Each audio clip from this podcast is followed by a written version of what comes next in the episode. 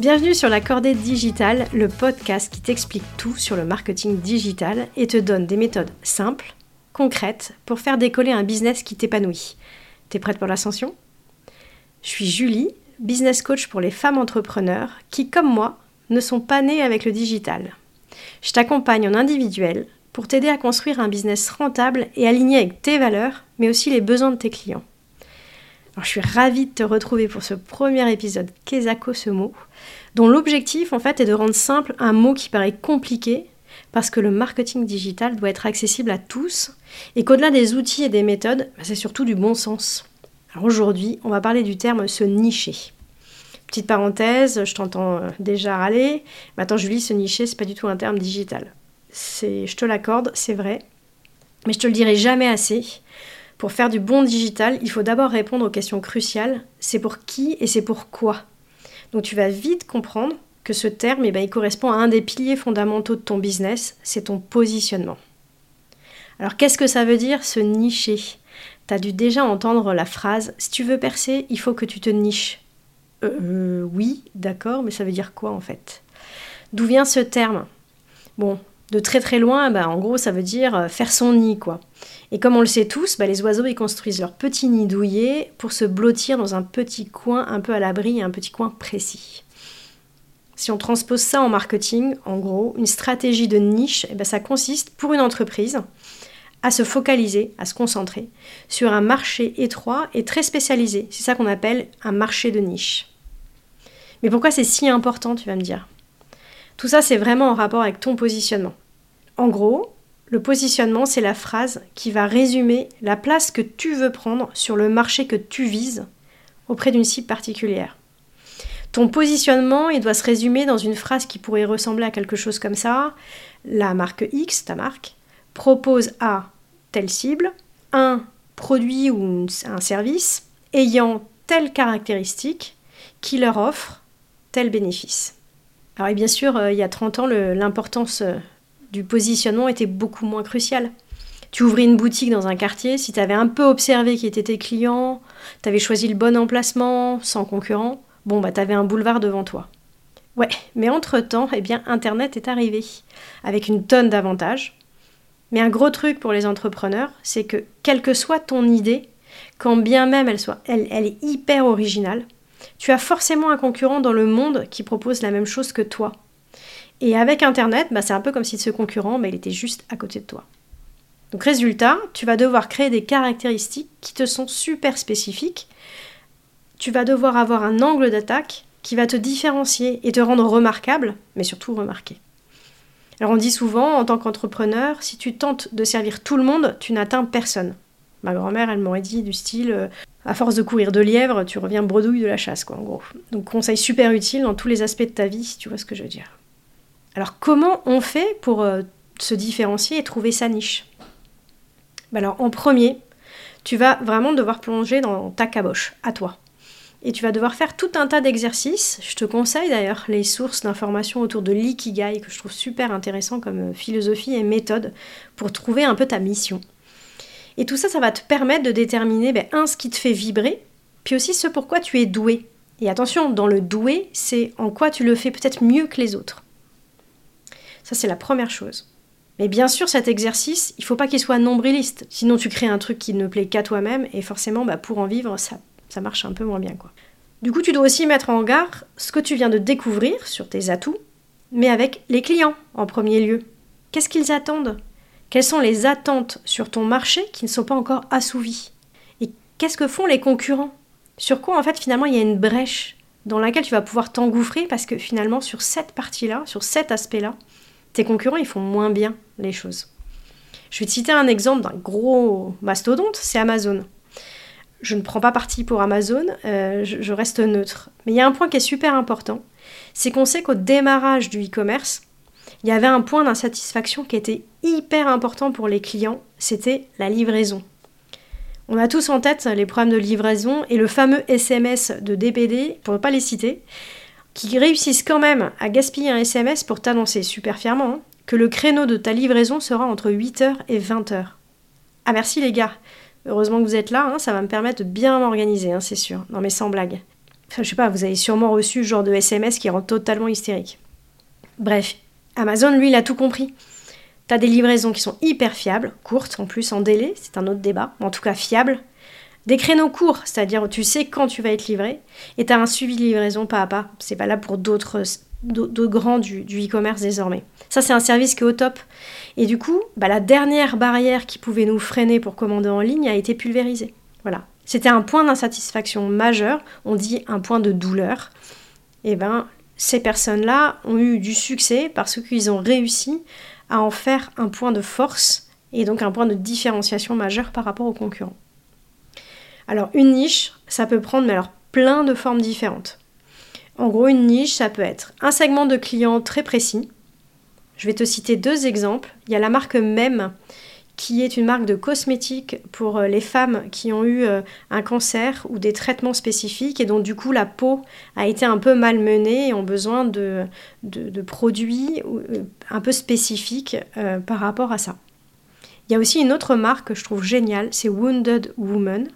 C'est en fait une marque de lingerie pour toutes les femmes qui ont été opérées, par exemple une césarienne, et euh, qui du coup euh, ont peut-être besoin en fait, de lingerie qui soit spécifique pour euh, limiter euh, les frottements, limiter les douleurs. Je trouve ça super.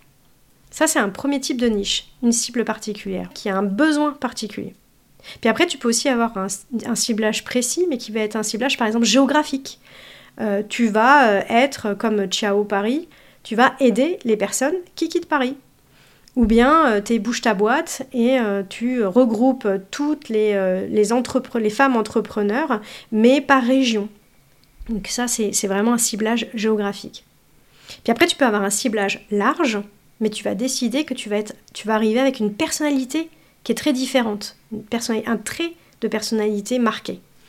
Je te cite plusieurs exemples, c'est Ben and Jerry contre Häagen-Dazs, Burger King contre McDo. Les deux premières marques, Ben and Jerry et Burger King, en gros, c'est les poils à gratter, un peu les ados, qui clairement se moquent de leurs aînés, qui sont des marques trop sérieuses, euh, trop engoncées dans leur image un peu lisse et sérieuse de leader. Et on a l'impression que Burger King ou Ben and Jerry, en tout cas Burger King, est une marque hyper puissante, alors qu'en fait, ça pèse cinquante fois moins lourd que, que McDo en fait. Mais ils ont tellement réussi à émerger avec un positionnement très spécifique qu'on a presque l'impression qu'ils sont aussi importants que McDo. Et c'est aussi le cas par exemple de Pepsi versus Coca. Enfin, il y a plein d'exemples comme ça qui existent. Dans euh, des marques un peu plus petites, on a aussi une personne que je suis sur, euh, sur Instagram alors, qui s'appelle Karir Q N. Euh, j'espère que je le prononce bien, qui a une super personnalité et qui donne des conseils de carrière, des conseils R H, mais qui de par son profil, je me dis, ne va pas plaire à toutes les personnes. Peut-être que les personnes plus classiques ne se reconnaîtront pas en elle, mais c'est pas grave, elle a un positionnement qui est super clair, et quand tu la rencontres et qu'elle correspond à ce que tu es et tes valeurs, il y a forcément un lien très fort qui va se créer avec son profil. Autre exemple de niche, bah, tu as une cible qui est très large, mais par contre, tu as une offre de service, par exemple premium, exemple Nespresso. Ou alors, à l'inverse, tu vas te battre sur le prix, exemple Lidl. Bon, il y a plein d'autres exemples comme ça qui existent. Une fois que tu sens que tu touches du doigt quelque chose de très intéressant, c'est-à-dire que tu penses avoir trouvé ta niche, quelque chose qui te plaît, euh, ben il ne reste plus qu'à la tester en vrai. Donc on verra dans un prochain épisode comment tu fais pour tester une idée sans cramer toutes tes économies ou vider le compte de la Banque de France. Les limites dont on entend souvent parler quand on parle de niche, oui mais si je cible une partie de la population trop petite, bah, ça ne sera jamais rentable. Alors là je suis entièrement d'accord avec toi. Si tu cherches à vendre un programme de formation aux femmes expatriées depuis moins de trois ans à Montélimar, ouais là je te confirme ton potentiel risque d'être limité. On verra dans un prochain épisode comment tu peux justement valider ton potentiel sans faire une étude quantitative que tu commandes à la Saufresse. Il y a des moyens très très malins en fait de pouvoir le faire. Deuxième limite, ouais mais ça m'embête de cibler si fortement parce que moi je veux pas exclure telle ou telle autre cible. Alors là pour moi c'est là que vraiment le travail de positionnement est essentiel. Parce que pour choisir, il faut renoncer, ça c'est sûr. Renoncer non pas à avoir d'autres personnes comme clientes, c'est pas vrai, c'est jamais exclusif. Sauf que tu vas décider de mettre toute ton énergie, ta com, pour séduire cette cible prioritaire. Alors évidemment, si d'autres personnes se sentent aussi concernées et viennent à toi naturellement, sans pour autant faire partie de ta cible prioritaire, eh ben pas de souci, c'est tout bénef et je te garantis que ça arrivera. Évidemment, ça ne sera pas la majorité. Sinon, c'est qu'il y a un problème dans ton travail de positionnement. Ça, c'était les deux limites majeures pour moi du, la, du marché de niche. Maintenant, il y a vachement d'avantages. D'abord, tu vas avoir un point de différenciation. Et qui dit différenciation, dit longueur d'avance sur la concurrence. Tu vas avoir un point de saillance, un point de différence. Et du coup, tu te fais beaucoup plus remarquer. Et quand tu te fais plus remarquer, tu as peut-être moins besoin d'investir énormément en budget, en pub, parce qu'à chaque fois que tu fais une communication, elle fait mouche, elle se fait remarquer. Et puis souvent, si tu arrives à traiter une attente importante non assouvie, rappelez-vous d'Amazon, très souvent, les personnes similaires, c'est-à-dire tes futurs clients, eh ben, ils sont hyper contents de voir qu'on s'occupe d'eux. Mais encore plus fort, ils sont super contents de pouvoir appartenir enfin à un groupe qui leur ressemble. Je te cite par exemple du club Nespresso par exemple ou des communautés d'expatriés. Et si tu arrives à jouer aussi sur cette corde émotionnelle de dingue qu'est la communauté, alors là c'est jackpot. Non seulement tu arriveras à les convaincre de devenir tes clients, mais en plus de te rester fidèle pendant longtemps, et encore mieux le Graal, de devenir les ambassadeurs de ta marque. Tellement fiers d'avoir déniché cette nouvelle pépite que tu leur proposes qu'ils n'ont qu'une envie, c'est de le partager à tout leur entourage. Bon, vous l'aurez compris, cette notion de niche, ou dit autrement de différenciation, elle est fondamentale. Parce que c'est elle qui vous permettra de faire baisser la pression des concurrents, puisque quelque part, vous ne vous battrez plus tout à fait sur le même terrain. Ben, vous évitez du coup de devoir investir comme des malades en pub, ou de vous battre à deux mille pour cent sur le prix et jouer à celui qui baissera le plus fort. Voilà, on arrive à la fin de cet épisode. Alors si tu dois retenir une seule chose, pose-toi la question de quel point de différenciation utile pour tes clients et qui fait sens pour toi, tu souhaites mettre en avant dans ton offre et dans ton positionnement. Alors pour t'aider à faire ce petit exercice fondamental, je t'ai préparé un petit résumé de l'épisode et un petit guide pour avancer sur le sujet. S'il t'intéresse, bah écris-moi en commentaire ou en message privé sur le compte Instagram La Cordée Digitale.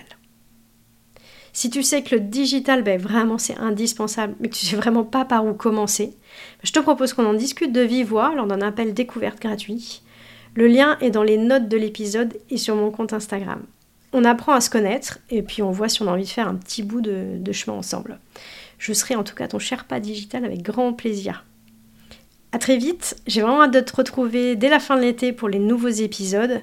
N'oublie pas de t'abonner au podcast pour être alerté du prochain épisode. Et d'ici là, bah, très très bel été. Et puis si l'épisode t'a plu, bah, n'oublie pas le commentaire sur Apple Podcast. Ciao!